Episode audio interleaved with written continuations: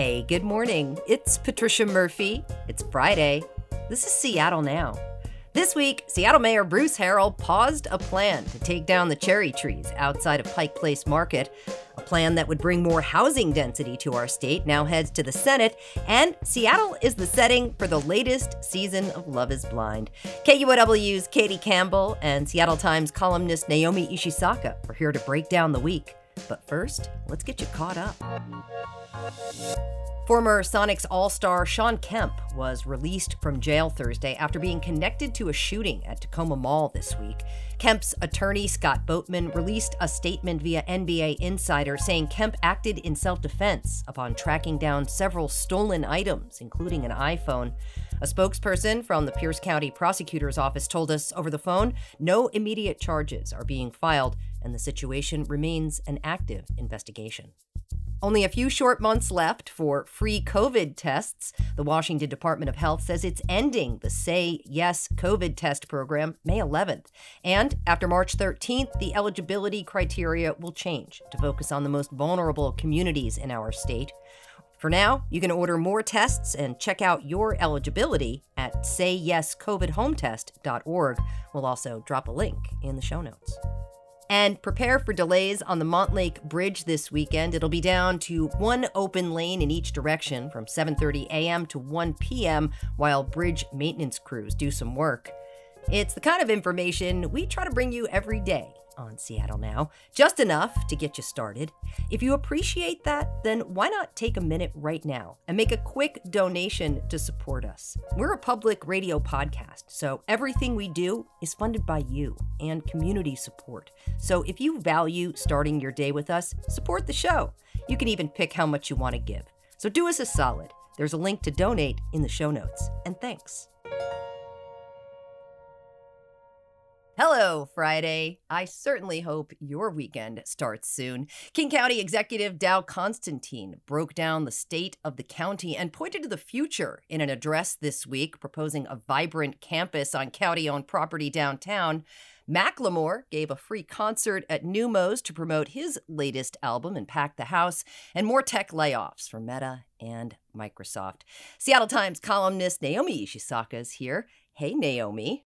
Hey, great to be here. Glad you are here. And KUOW's Katie Campbell is here as well. Katie, hi. Hey, friend. Good to see you. Nice to see you too. Katie, Naomi, housing prices are down 7% in February, which is meaningful, but many people are still left out of the equation. On Monday, a bill that would bring more diverse housing to our state passed out of the House. The legislation would legalize duplexes or fourplexes in most neighborhoods and cities across the state. This would allow for more density, which is critical to addressing Washington's housing shortage, which, as we all know, is significant. Recently, the Washington State Department of Commerce determined we need to add 1.1 million homes over the next 20 years. That's about 50,000 units annually to keep pace with expected growth. Naomi, the bill passed on a bipartisan vote, but the flashpoint is that it could mostly restrict single family zoning, and that has a lot of people upset.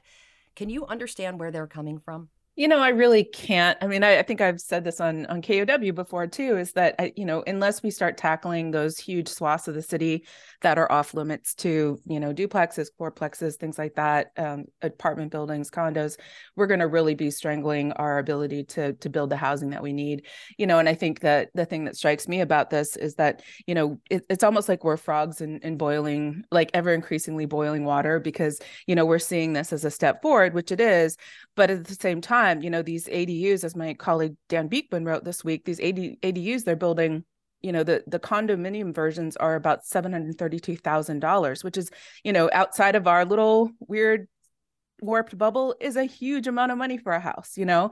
It's what most people is out of reach for most people. So i think unless we get a hold of what we actually mean by affordability and start putting some actual numbers to it all of this is just going to be you know repeating the same process. It'll just be based on duplexes instead of single family homes. Katie, what do you think? You know, we this is a math problem that we're dealing with here on multiple levels. It really is a math problem. And just like Naomi just said, we have to figure out what affordability means. And the problem is, is the answer to that question isn't the same across income levels, right? I am a single childless woman and still who, who's making good money in the public radio sphere, right? For for my single childless self. And even with that 7% drop in housing prices, maybe that gets me 7% closer to being able to afford a home in Seattle, but I still can't afford a home in Seattle. Absolutely not. And certainly uh, not even a condo, anything like that. I'm I still am in the rental market despite that drop. That drop, when you put it into context, isn't that big. What is big is the housing crisis in our state. And, you know, without commenting exactly on people's feelings around this issue, this is a complicated problem that is going to require a complicated solution. I think that's what we're seeing right now at the state legislature, and it's what we're seeing at the municipal level too, as cities try to figure out what the next step is going to be. Um, I also want to give a shout out to our reporter, Joshua McNichols, who's been doing a lot of reporting on missing middle housing. And if you need clear evidence uh, that this is a complex problem, just go look at the number of hours he has spent trying to break down just the fact that this problem exists. So, this bill is one of the solutions we're seeing. It, we're going to have to see what form it takes ultimately, but not everyone's going to be happy. I think we know that. Yeah, the other thing that people are pointing out is exactly the affordability issue that isn't completely addressed in the bill. It is touched on, but it is definitely not the driver. And back to the state's data about housing projections, that same report noted that more than half of that housing that we need to build needs to be affordable, needs to be built affordable. Here in Seattle, we're going to be developing a housing authority to oversee the social housing initiative that voters just passed. Social housing, as a reminder, is a building where your rent is based on a percentage of your income and includes all levels of income in the same building. I am really curious to see where this leads us. They're looking for buildings and property right now. Do either of you see a big difference that could happen because of this? Yeah, I mean, I wrote I wrote a column about this, um, and I think it was in early 2022. And and one of the things that struck me when I was researching it was that you know this approach is not novel, and it's novel to us, but it's actually not novel around the world, and and specifically in places like Vienna, which you know has some significant differences to us, but you know a huge chunk of their population lives in this type of housing. And one of the things that they emphasized is that you know has to be made desirable for everyone. So it can't just be something where you know it has to be some has to have the amenities and the and the services that make it desirable for everyone to want to live in in order to help subsidize the rest of the you know apartment buildings so it's a little bit more affordable for folks. And i think you know disruption is a is a term we use too too often in seattle but i think in some ways that this effort can actually disrupt what we've sort of seen as like these different tiers of housing and sort of find a way to mix it up a little bit in a way that hopefully will get people thinking that you know more things are possible than what we've just grown to accept here. Just to bounce off of Naomi's point about disruption, it seems that we are at we being Seattle, Washington state, the entire country, we are at this point in the housing crisis situation, whatever you want to call it, where any solution seems worth trying to a certain degree. And what it's whether it's going to be successful or not really depends on the buy-in i think. So that disruption is going to cause a lot of waves in a way. It, it just depends on kind of how they fall i think. Yeah yeah, absolutely. All right, moving on. The cherry trees at Pike Place Market have been granted a stay of their imminent execution. The trees near the entrance have been slated to be removed and replaced with hybrid elms as part of a more pedestrian, bike friendly redesign of the Pike Pine corridor near the city's waterfront. The mayor stepped in after people who value the history of the market and the cultural significance of the trees rallied, posting signs, asking people to get involved. Now, Naomi, there is a lot going on here. On one hand, there is the actual health of these trees and the city's intention to do a redesign. On the other hand, is the significance and history of cherry trees in our city. I think these trees may have come from a donation of a thousand trees from a Japanese prime minister in the late 70s. A lot of competing interests here.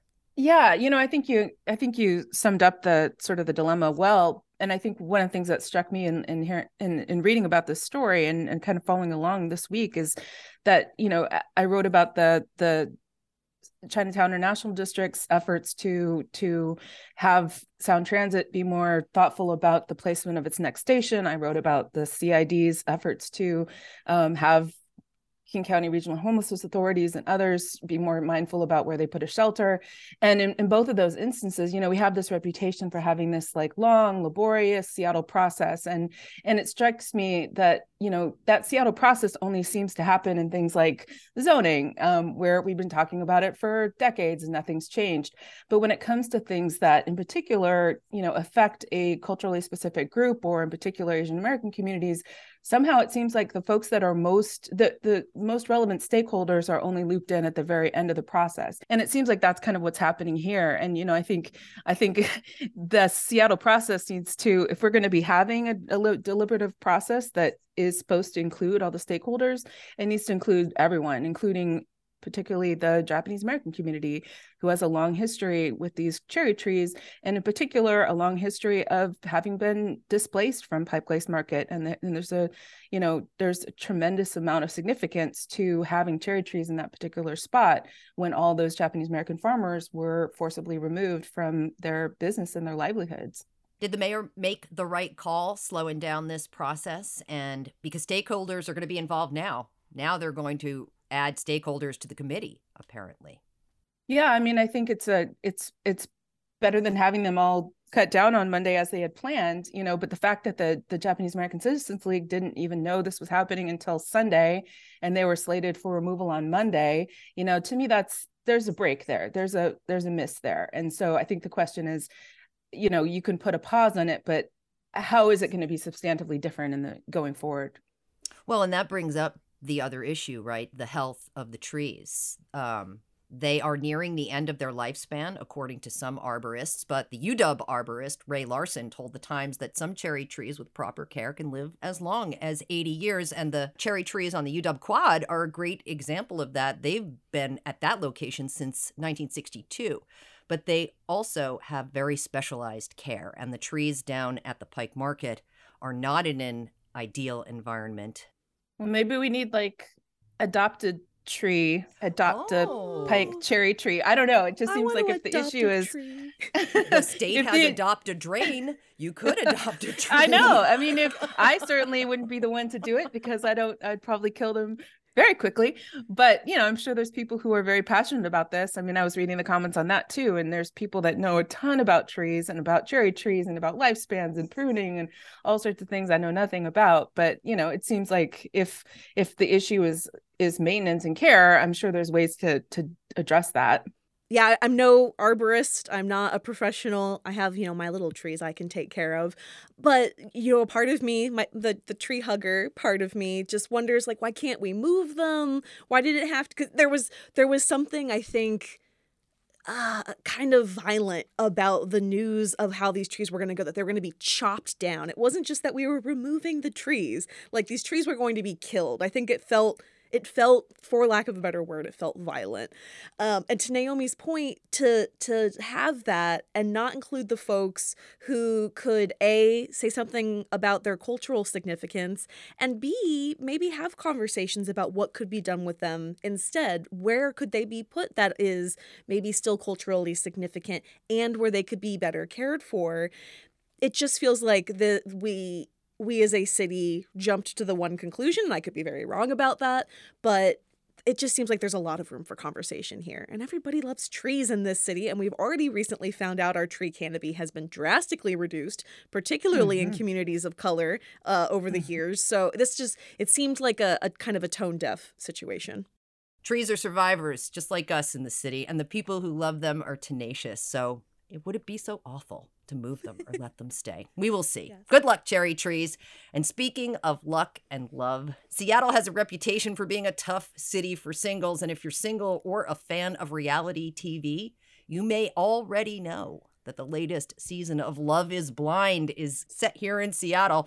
If you're not familiar with the Netflix show, in it, 15 men and 15 women live in little pods for 10 days where they talk through a tiny speaker but they can't see each other.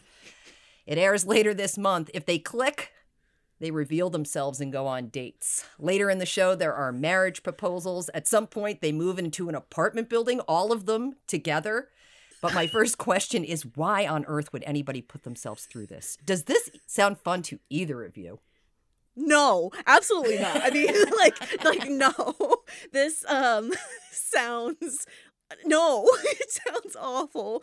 But Yeah. I will say, I am a single in Seattle. I am doing the dating thing. It is basically my second job because if you really want to be intentional, you gotta, like, you know, you gotta put some effort in.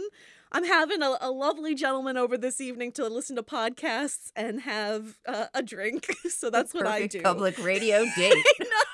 He's a big public radio fan. So shout hey man, out. you want to come over and listen to podcast? You want to listen to that new podcast.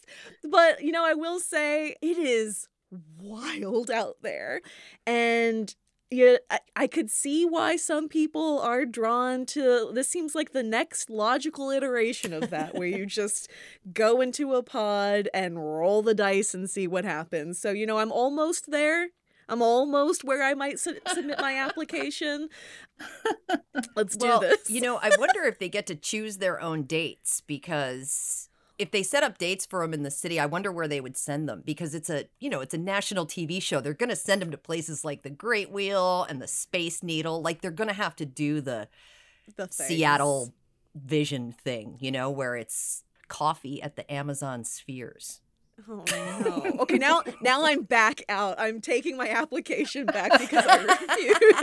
All right, well, wait a minute though, me. because what is the best date location in the city? Like it says a lot about you where you take people in the city. some of the best dates I've had have just been like a nice little picnic and you just relax on a, one of those rare, beautiful sunny days, especially in summer, or just like a nice walk. A walk is always good. Otherwise, um, I don't know. I had a first date at Canlis once. That was pretty wild. Mm. Highly recommend Wow. that. That's hard to Dang. like. That's coming out pretty strong. My first date with my husband was at Linda's on Capitol Hill, the bar. Second one is Pink Door. We knew it was real after Pink Door. Naomi, where would you send our couples? Oh my gosh. Um, I don't know. I guess I would send them to maybe the new Africatown buildings in the Central District. There's a communion, there's an art gallery, um, sweet spots with great drinks and food and art. And that seems like it would be fun. Yeah, yeah. Naomi, you don't watch Love is Blind, but you are a fan of reality TV. I am. I'm a fan of all things food con- competition. So Yeah. one of my favorite ones now is Tournament of Champions, which is is actually done b- completely blind. So you can see mostly women um actually all women um having won the past 3 years and it seems to be a lesson in of itself. But for this this year i'm really excited that Shota Nakajima is going to be on it who we all loved from Top Chef and is a Seattle celebrity chef and just an all-around um, charming human being. So he's going to be coming up on Tournament Champions next week. Can't wait to see that. Nice, nice. Yeah, cooking shows are my kind of reality TV. yes That's I'll the kind for of that one. reality TV I'm down for. All right. Well, we are leaving it there. Good luck to our local chef. And thanks to my guest, Seattle Times' Naomi Ishisaka and KUOW's Katie Campbell. thanks great to be here Thanks, Murph. Thanks for listening to Seattle Now. Today's show was produced by Vaughn Jones. The show is also produced by Caroline Chamberlain Gomez, Claire McGrain, Jenny Cecil Moore, Brandy Fullwood, and Brooklyn Jamerson Flowers. Matt Jorgensen does our theme music. Seattle Now and KUOW Public Radio are members of the NPR network. It's an independent coalition of public media podcasters. You can find more shows in the network wherever you get your podcasts. I'm Patricia Murphy. See you Monday.